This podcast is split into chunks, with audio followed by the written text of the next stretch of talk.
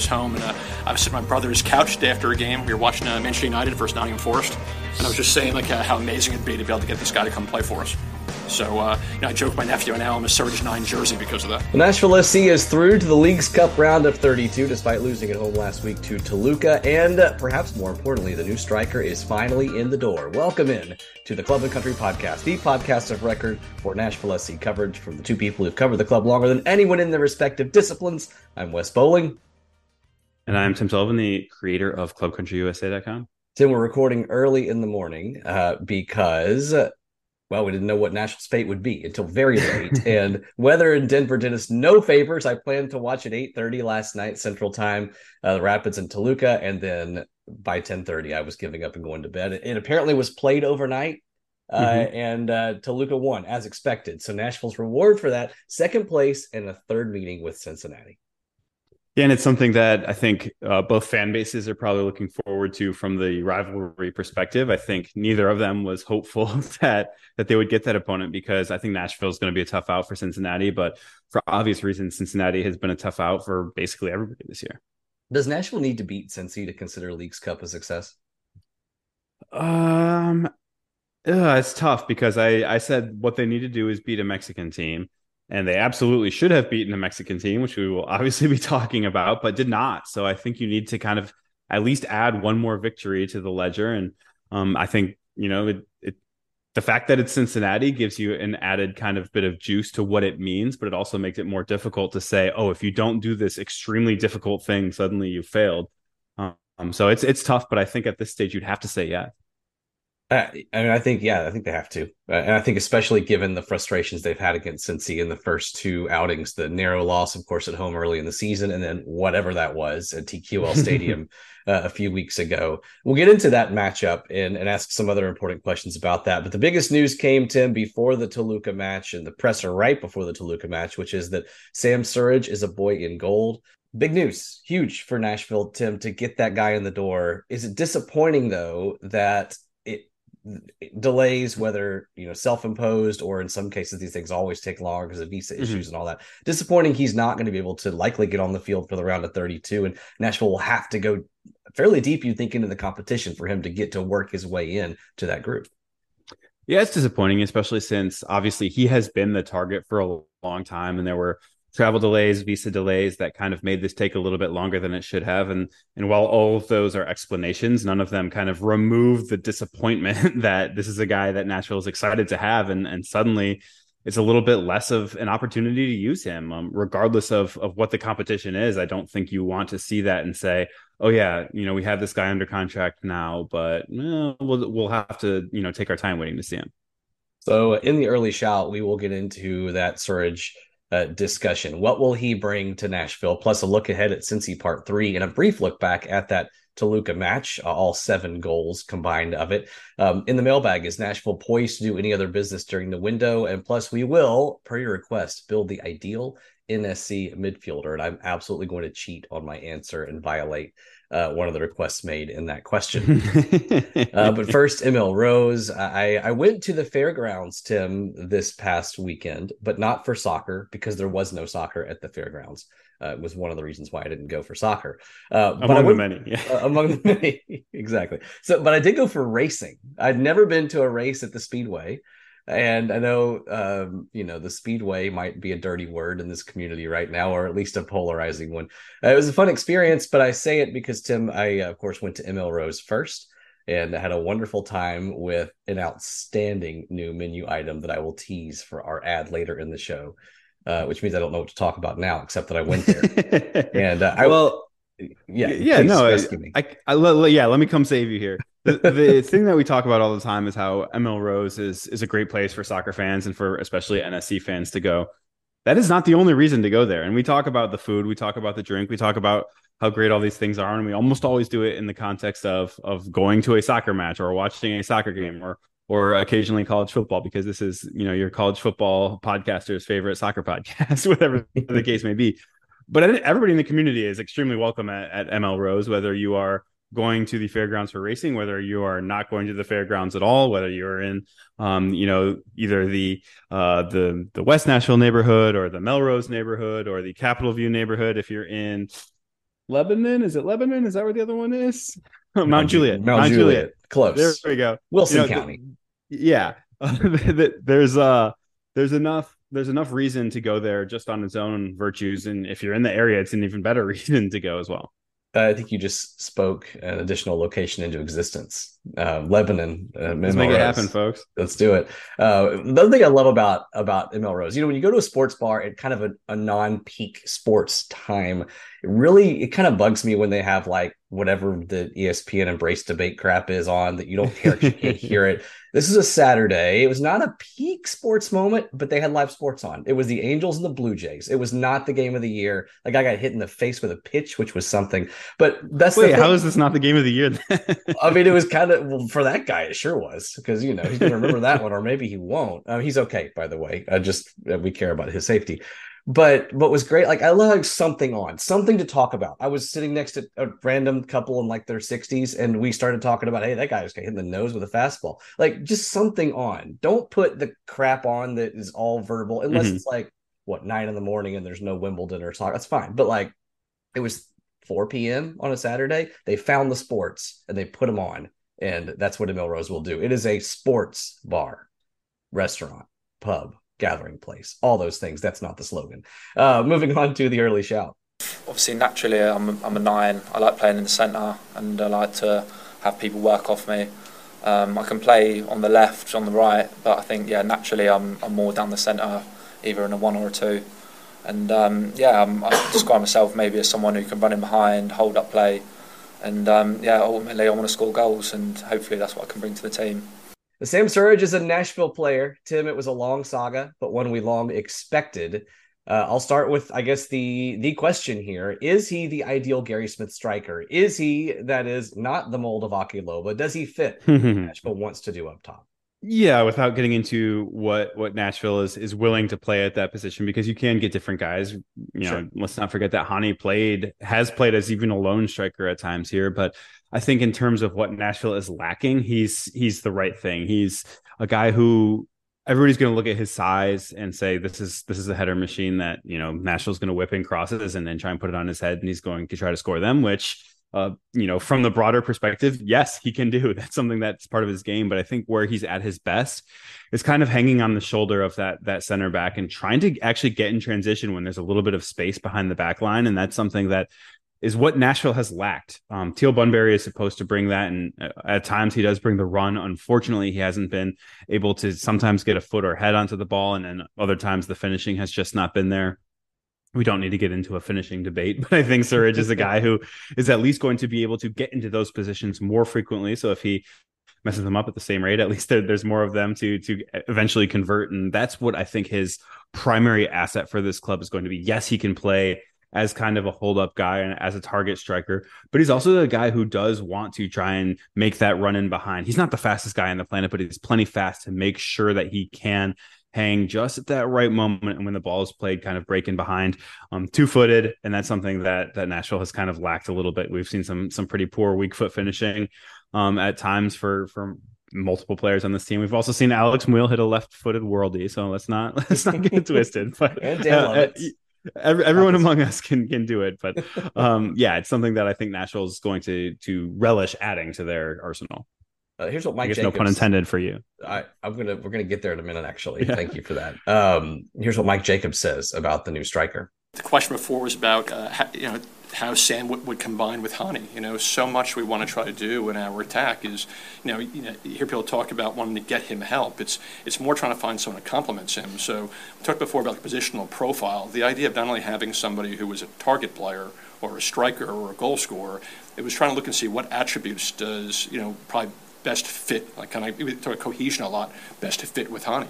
And the idea of having someone good link up play, for us, I think looking for a center forward who can not only play as a target, and you can play into him and get it back, but also someone who can play in the back shoulder and kind of run in behind. You think so much we do is in transition, scoring off the break.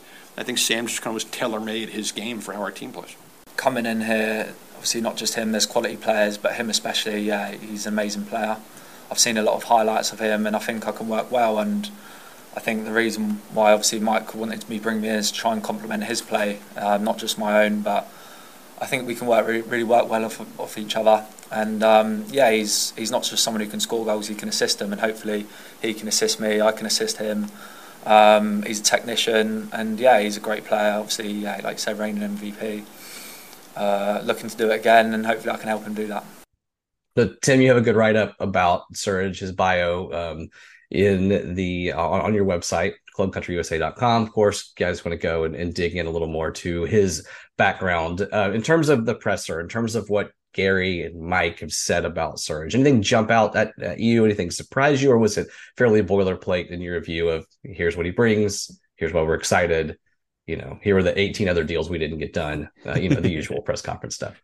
Yeah, I think it was pretty boilerplate. Um, and when you have a situation that everybody's been waiting for this signing for so long, they don't really feel the need to kind of go beyond the boilerplate because everybody's excited with just the the existence of this guy basically. So i think as the season goes along and especially once he starts not only making appearances but once he works his way into the starting lineup to full fitness i think it's going to be something that you'll not only see more of what he's about but you'll hear them open up a little bit about what he's bringing and what he was brought in to do well, let's bring you three things that you may not know about Sam Surridge. These are our gold nuggets. You know the the basics. So you probably know that he's played the bulk of his career in the championship. If not, then that's number one that you didn't know. Um, 89 of mm-hmm. 172 career matches uh, for multiple teams. Tim, it's hard to directly compare leagues. Generally mm-hmm. speaking, fair to say MLS stacks up pretty well to the championship.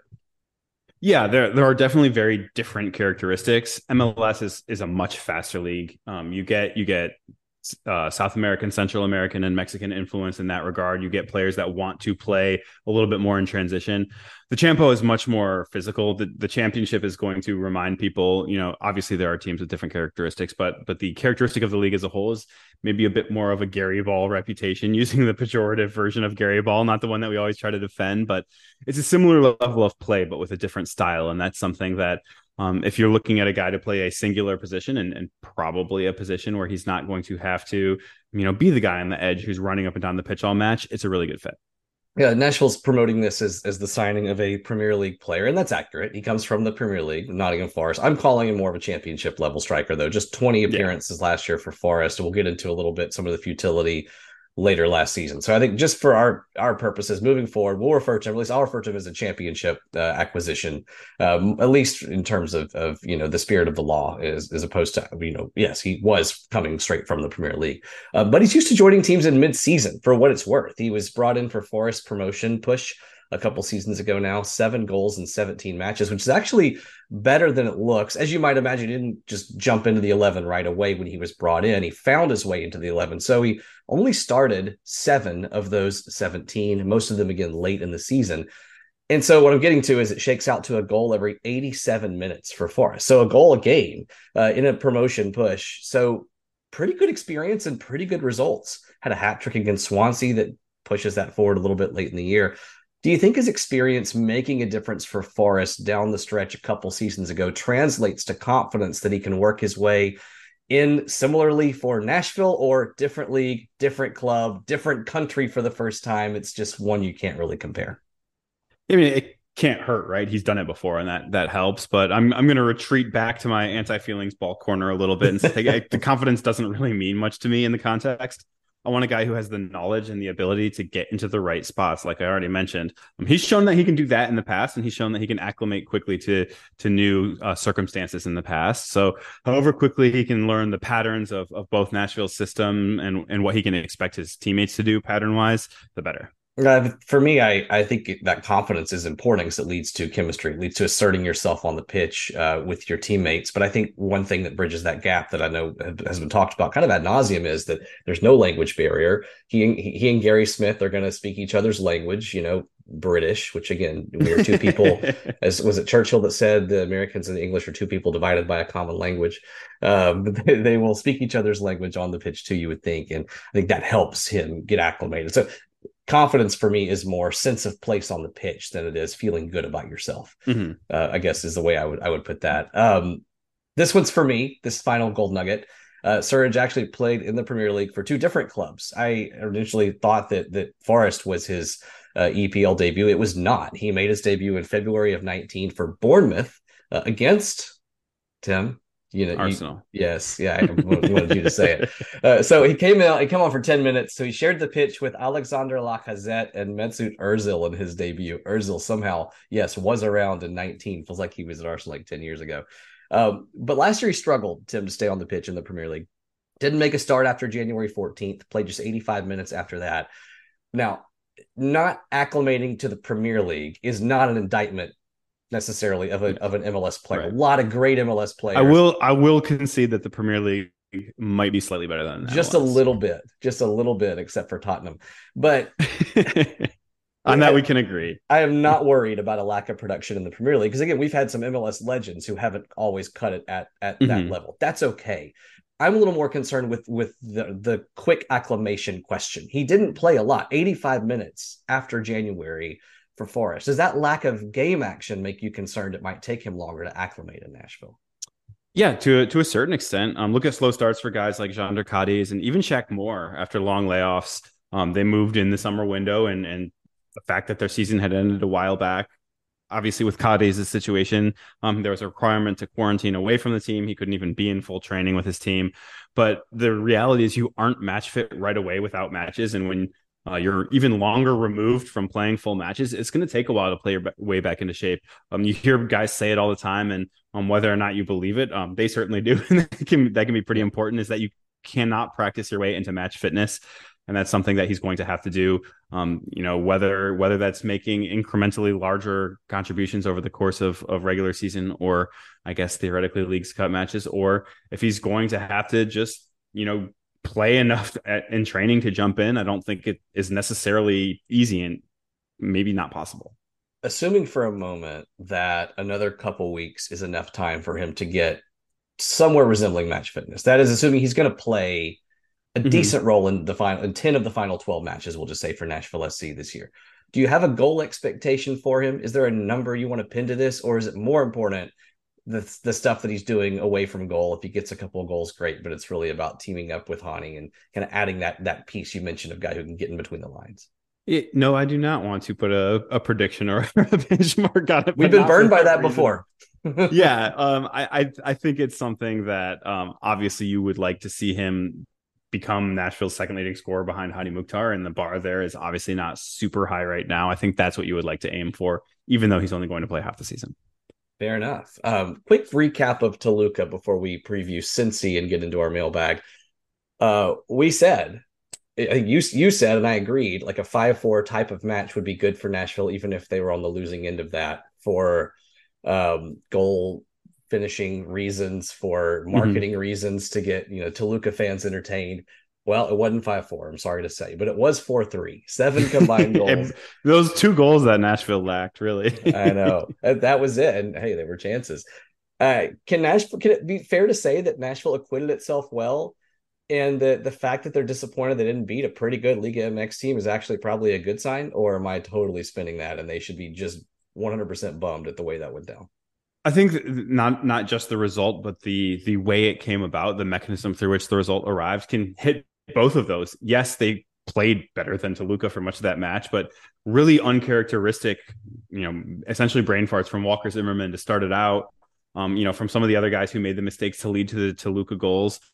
One, those are generally not replicable, but replicable, but two, they still count. You still lose the match. So yes, you can be disappointed, but you can be encouraged that um, you know, we talked about how Toluca considers itself one of the gigantes in in Mexico, and to to go toe for toe with one of the gigantes when you are realistically not one of the gigantes in MLS or one of the giants in MLS. I guess if we're gonna we're just gonna completely anglicize it as as we move north of the Rio Grande. But gigantes. Yeah, yeah, the gigants. Um, once once you have established yourself as one of the huge clubs in MLS, this would be really disappointing. Since you have not yet, I think there are silver linings to the disappointment that I think probably the disappointment is still the overwhelming factor. I, I, I said that losing this match meant that you need to beat the team that is running away with the supporter shield to feel completely satisfied with the competition. So I think you, there's no way to spin it to say that you shouldn't be disappointed. Sure. I definitely would not indict anybody for being super bummed uh, about about the loss. But in terms of like you just said, indicting people for being super bummed. Hello, your crime is super bummed. Super bummed. It is a misdemeanor in 48 states, but the Tennessee legislature actually has made it a felony. so with that in mind, I mean, like you said, this is a new level of competition, or at least a new type of competition for Nashville. What were what ex, what was exposed about Nashville? What do we learn about Nashville, positively or negatively, against a team like Toluca? Kind of brings something different in, or is it just kind of more the same that we that we observed from this team? Yeah, I think some of it is that that Nashville wasn't necessarily ready for the speed on the counter, and some of that is because Nashville doesn't get countered a lot in MLS because they play to to kind of minimize the opportunity for the opponents to do that. A lot of it is because, like I mentioned, um, you know, players coming out of Mexico, Central America, and South America are are often playing a faster brand of game. They might not be faster athletes. I don't think there's a whole lot of guys in Liga MX who are faster than Jacob Shaffelburg, for mm-hmm. example but teams don't play the same sort of up and down style and the, that trickles down to the way the players are developed to play nashville was not used to that you saw a, a few opportunities um, including some that did not result in goals where nashville was just completely caught out by toluca's speed and that's something that um, is obviously not going to be a huge factor in the remainder of the MLS season, for example. But it is something that as this club does want to grow into one of the giants of not just Major League Soccer, but North America, they're going to want to adjust it. So next up is Cincinnati Friday. If Nashville wins on the road in Cincy, which they have to travel because Cincy won its group, Nashville finished second. Then Nashville would return home for the round of 16. So Cincy, third time this year. Don't need to tell you guys what happened the first two times. Tim, is this the worst possible knockout matchup for Nashville? They don't get the upside of possibly beating a Liga MX team in the round of 32. They play a team that's beat them twice. They have to go on the road. It's a great team. Or do you like seeing Nashville get a chance to rebound quickly after getting swept by the Lions and ending that second match in really poor fashion? Yeah, I mean the uh, the pessimism in me says it's not a it's not just an opportunity to rebound quickly; it's an opportunity to continue losing quickly. But um, I'll be interested to see how FCC approaches the rest of the competition.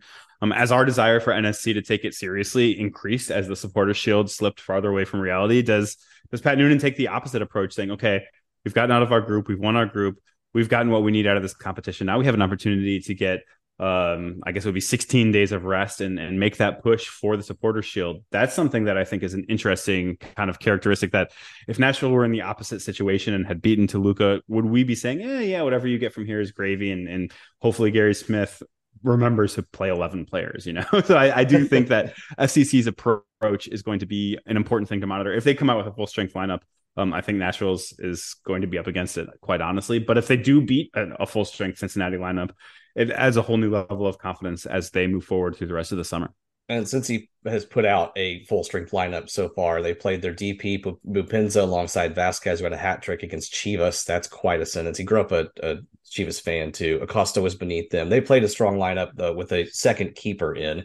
Uh, in that one, they struggled against Sporting Kansas City, but took advantage of SKC getting a red card, won that one in penalties at home. I, I think they're going to go for this, and I think Nashville should as well. When you've still got two weeks until you play mm-hmm. a competitive match, if you, um, if if you you know whatever uh, if you lose that's that's the word um, you guys know how how to, a single elimination bracket works that's what les is trying to describe right it now. is 7 12 a.m in nashville and i'm only got one cup of coffee in me right now uh, no teal bunbury after a second yellow against toluca uh, we will weigh in on that yellow in the mailbag but uh, without him how do you line up against fcc yeah, I think you go essentially the best available 11, and that really depends. I don't think Randall Leal is going to be back. It, it was a couple week injury when he when he did get injured. Um, I, I just swap in Zubak and, and keep your speed guys available as like for like subs. Um, br- be able to bring Jacob Shaffelburg on as a substitute for Fafa Picault, and have Hany Mukhtar obviously be the the leader of the of of the attack and and say okay we're not counting on Ethan Zubak to create offense, but he is a guy who's going to be able to get into some positions and I frankly, the way Bunbury has played, and this is not a slight on Bunbury because we like him as a player, it's just it's not been a good stretch for him. Right. Is Zubak that much of a downgrade? I'm, I'm not even sure. I I don't love putting Zubak in there when you could start a Shaffelburg and really get some early action uh, on the road. I, it would surprise me if if yeah they didn't go Zubak. I, I, think it makes sense to to have Zubak in and play the same type of game, especially given the template Nashville followed uh, in the first half last time at TQL Stadium, where they really mm-hmm. kind of buttoned things down and, and tried to be tough to beat first and foremost. I think Willis comes back in. Panico had started yeah. the Toluca match, which is great. I'm glad he got that experience. I, I just I like Shaffelburg up top in a perfect world with Fafa as a shuttler but I think that could be a little bit too uh, too risky for a team that when Gary Smith typically sees games like 4-3, which is not often. Yeah. He likes to dial things back quite often the next match, especially on the road. Yeah, and I, I, think I think especially on the road, like you just mentioned, having that that counter attack ability off the bench. Nobody else brings the speed that Fafa and Jacob each has. Uh, so you need to have one of them on the bench to be able to change the game late. I think. Well, uh, what is on the bench for me now is a new menu item at ML Rose that uh, will come in quite often uh, into the rotation, and that is you ready for this? It's a new menu item this month. Dude, the cheese earlier, the cheese earlier really got me. Okay, let's go. Nashville hot cheese curds. Ooh, that yes. interesting. Very good. And you wonder, right? It's a cheese curd in Nashville, so you never really know because they probably the, the, the, curds probably won't weren't harvested here, you know, um, you know, off the off the cheese curd trees. But but it was they were awesome. They were they were you know creamy, crunchy. The the hot chicken spice, uh, in case you're you know maybe hot food averse. Like there was a kick, but I would say it's Nashville mild. It was it wasn't intense. Didn't have heartburn later that night or anything like that. So it's a great blend. It was crunchy. It was creamy. No squeaking because they were fried. They're not supposed to squeak once they're fried. But the the spice was great. I, I highly recommend it. As much as I love the loaded fries, I think they're gonna actually maybe sit on the bench for a few a few weeks, and the hot chicken, sorry, the hot cheese curds are gonna come in. Yeah, you you're so used to following hot with chicken there that you almost you almost had a major error yeah, but uh, yeah that's that sounds uh i actually made cheese curds the other day i can guarantee to every single listener that these are better than than the ones that i made so i'm looking forward to checking them out so tim's curds no way yeah don't do that moving on don't do that now you sound like my wife. All right, mail mailbag time now. Uh, back to the transfer market. Of course, we've talked about Sam Surridge. Tracy Edwards says Nashville pending a last minute signing will not utilize the quote U22 gift. He says that's very disappointing to me. Please share your thoughts.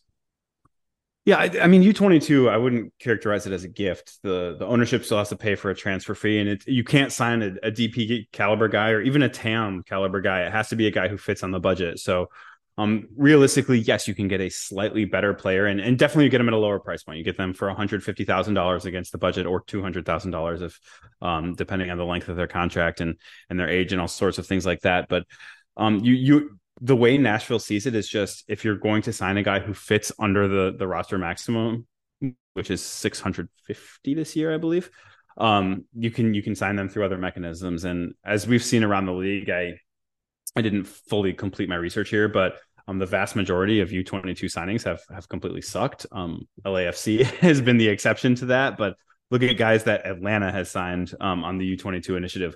Look at Rodrigo Pineiro. Um, really didn't work out for Nashville. Like I mentioned with Cadiz earlier, there are circumstances beyond soccer that really um, conspired against them, but um, I don't think it's a situation where you're getting any more of a sure thing. And, and Nashville has avenues that they like to go to to find guys. And I think as the U22 initiative kind of plays out over a little bit more time, Nashville will make more judicious use of it because they are, are using it effectively none right now but it's not something that i don't that i think is is really lacking from what they have right now. Um yes i would i would like to see them sign another you know younger south american or central american player using it but um, the risks of it with a season going the way it is and and those sorts of things it's not any it's not any more guaranteed than unfortunately signing a college guy right now.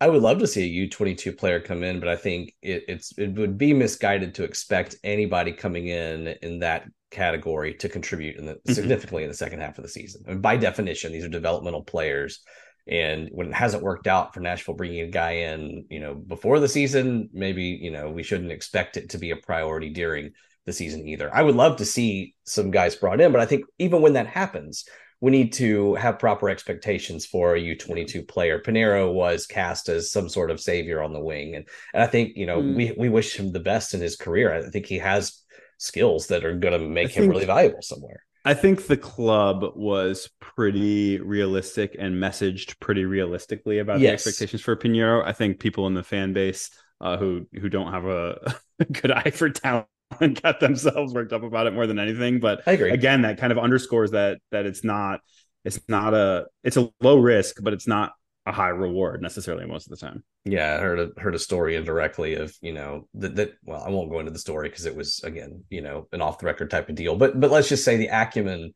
um, the under the tactical understanding of a player like that, you know, coming in, you know, it was his first time really studying and understanding defense, and uh, mm-hmm. that's not going to work on a Gary Smith team. So the, the point is that the time you spend, the investment in in trying to get a player like that up to speed is best done in the off season, and wasn't going to be a big thing. I think this this season for sure. Yeah, yeah. Uh, John Mueller with the thought that Surridge is the ideal Gary Smith nine on paper, and Walker, Jack Lucas, or Gary Smith center backs how would you build the ideal Gary Smith midfielder? Uh, and he says, saying Dax or Anibal but younger is cheating. Um, and that, I, I mean, Dax but younger is, is the obvious. I was going to say Anibal I will not, younger, Yeah, I will not uh, allow him to shame me into, into saying something other than what is accurate. So you've got young Dax, I've got young Anibal. I guess some blend of the two, but they kind of share the the traits that that make them assets, right? First and foremost, mm-hmm. fearless in defense, attitude, you know, leader on the field, good vision going forward, and in Anibal's case, extraordinarily underrated passing ability going forward as well. Yeah. I think we just described a good midfielder in general. What makes a Gary Smith central mid different from what maybe other managers might rate as a as a good central mid? I think I mean everybody's looking for lateral mobility for defensive purposes, but what Gary wants more than anything is the ability to to see the game defensively, but also be able to turn the game into offense as soon as your team gets the ball back because a lot of team central midfielders are not such an important engine of getting the ball forward. Just the way Nashville plays, they want those guys to hit the pass quickly, to get it into the attacking third, and, and then kind of let the attackers do their thing up there without too many numbers pushing forward. You need that to happen quickly.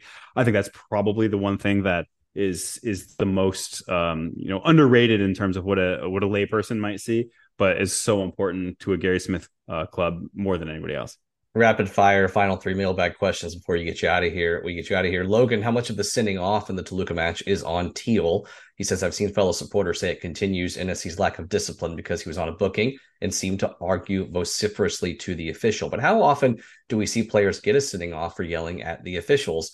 We don't know what he said. I think is my first answer there. Uh, you know, I think it's on Teal because I think again it's a 50-50 situation where you have to know better. Um, when CONCACAF refs are in instead of pro referees, you don't have that familiarity. Maybe you don't know your limits, don't test them. To me, the bigger issue is was the first yellow being maybe not not the um, the best yellow.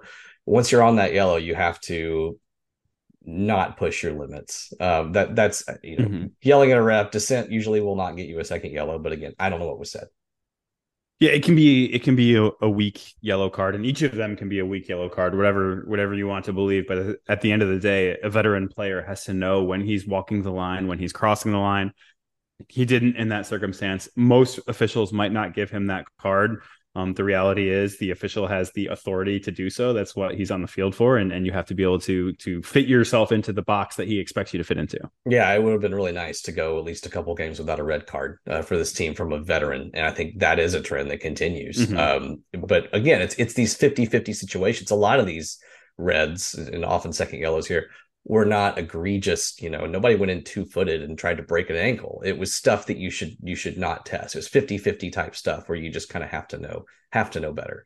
Um, ed kaiser could you talk a little bit about josh bauer? How high do you think his ceiling is and how's he been progressing and developing with recent playing time? I can tell you from from being in person to the colorado match there were some moments of miscommunication, some naive passes from Bauer, but I think Gary Smith is right to praise his development. I don't think this is probably an everyday starter in Major League Soccer anytime soon, but Tim, I think he's acquitted himself well in reserve duty. Yeah, I think he's. I. I, I mean, how high is his ceiling? I, I don't think we're too far from seeing it, but that's not a problem. He has shown that he can come in and, and play a job at the Major League Soccer level. He's not going to be a star. He's not on a Jack Maher type of trajectory, um, but he's a guy who can come in and do a job. And and what we saw in the first three years of Nashville SC was that there was a really good starting 11 and some promising young players.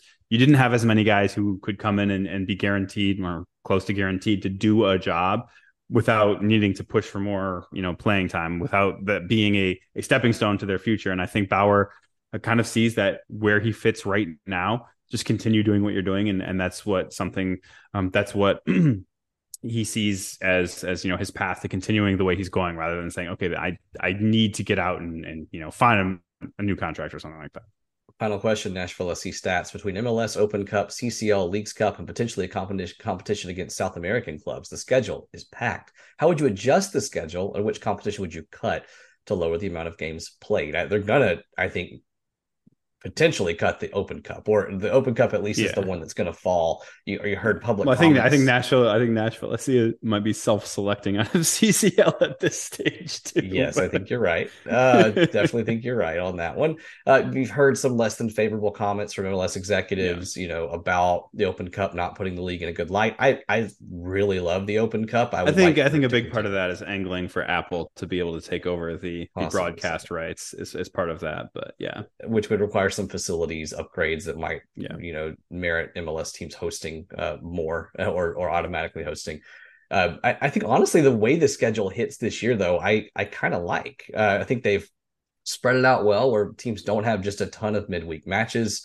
Uh, I like the way they gave the break for Leagues Cup so teams can really focus on that. The one change I would make, honestly, I, I really like Leagues Cup. It's not going anywhere, but I would love to integrate Leagues Cup with CCL, have expanded access to it. It's already growing. It's going to grow to, I think, 32 teams coming up. Mm-hmm. So, what if we just made that a, a competition throughout the season? Uh, you negate the advantage that Liga MX teams have over MLS teams when it's early in the MLS season. If you spread those games out, um, put more teams in there and have it be a you know Champions League style group competition that extends throughout the year. I don't know if you can do that and keep Leagues Cup in in its current format, but I think that's the move I make to try to reduce the burden while increasing the uh, access to and appeal of continental competition. Yeah, I think that's that's the way to go is to um, make Leagues Cup something that is either part of CCL or kind of you know it takes a bit more of a uh, kind of a prelim sort of feeling to it. And I think you're going to see Liga MX and MLS play competitions together. It's always going to to be something that they strive as they as they try to make this continent better uh, in the global soccer world than it is currently seen. I think that that that's not going away, but you need to kind of condense some of the ones that are maybe a little bit redundant. Um, I would I would like to see MLS with a slightly shorter schedule. Um, obviously, there are things out of anyone's control. Um, uh, I'm not sure if you heard about the global pandemic, but that has squeezed some of these schedules in a way that that is not going to be the case in the in the future. Same with a Winter World Cup that is in some people's control. Uh, at Qatar, I am fully available if you want to uh, have me try to control any of that. I'll send you my routing numbers, but but I, I do think that um, I think more than reducing the number of games played, I think increasing roster sizes or allowing mm. for more flexibility in some of these competitions on, on the roster. If Nashville could go out and play a, a, Huntsville heavy squad in an early round of the US Open Cup and still not feel like they're going to lose, I think it, it goes a long way towards helping develop talent in addition to not running all these guys into the ground too. Tim's routing number will be in the show notes. Uh, so before we get out of here, you you like many either stayed up late or woke up early, whatever you want to call it, to watch the uh, U.S. women draw Portugal, barely squeak yeah. through uh, in second place to the knockout round. I guess if you want to give any words of uh, commiseration for those who who did the same.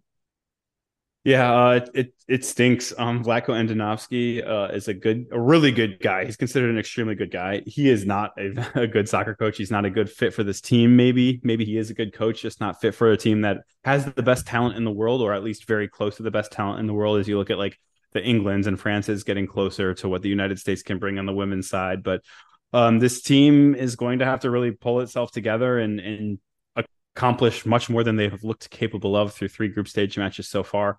Early in the match, as they as they were ticking down the the goals that the Dutch were scoring against Vietnam, I was like, okay, yeah, we still have time to do this. We still have time to do this. And as it gets you know midway through the second half, I'm like, okay, just don't give up the loser here because that would be absolutely terrible. Just hold on for the draw, maybe get the one nothing win with a bit of an insurance goal there, but um, that's not how it's supposed to feel watching the U.S. women, and hopefully they they pull it together and, and surprise us through the rest of the competition. Will likely be Sweden in the knockout round. Uh, Sweden Argentina play uh, 2 a.m. Uh, Central Time on Wednesday, and of course it is Cincinnati for the boys in gold on Friday. Stay tuned for recap content from that next week. And uh, thanks for listening today. A reminder to hop on, rate, review, subscribe uh, to the show. And really, again, if you give us a five star rating, we will read it on on the show. I say that and hadn't checked in like two weeks to see if we have any new ones. we will um, eventually read but we will get to it once we remember to check and stroke our egos. Uh, so uh, again, thanks thanks for listening and being part of this community. Uh, eager to bring you uh, what's coming for uh, for this club uh, as they uh, turn their focus to the round of 32 in Leagues Cup. Thanks to ML Rose for the sponsorship, Moon Taxi for the jams, and the 440 Sports Network for outstanding partnership. We'll talk to you guys soon.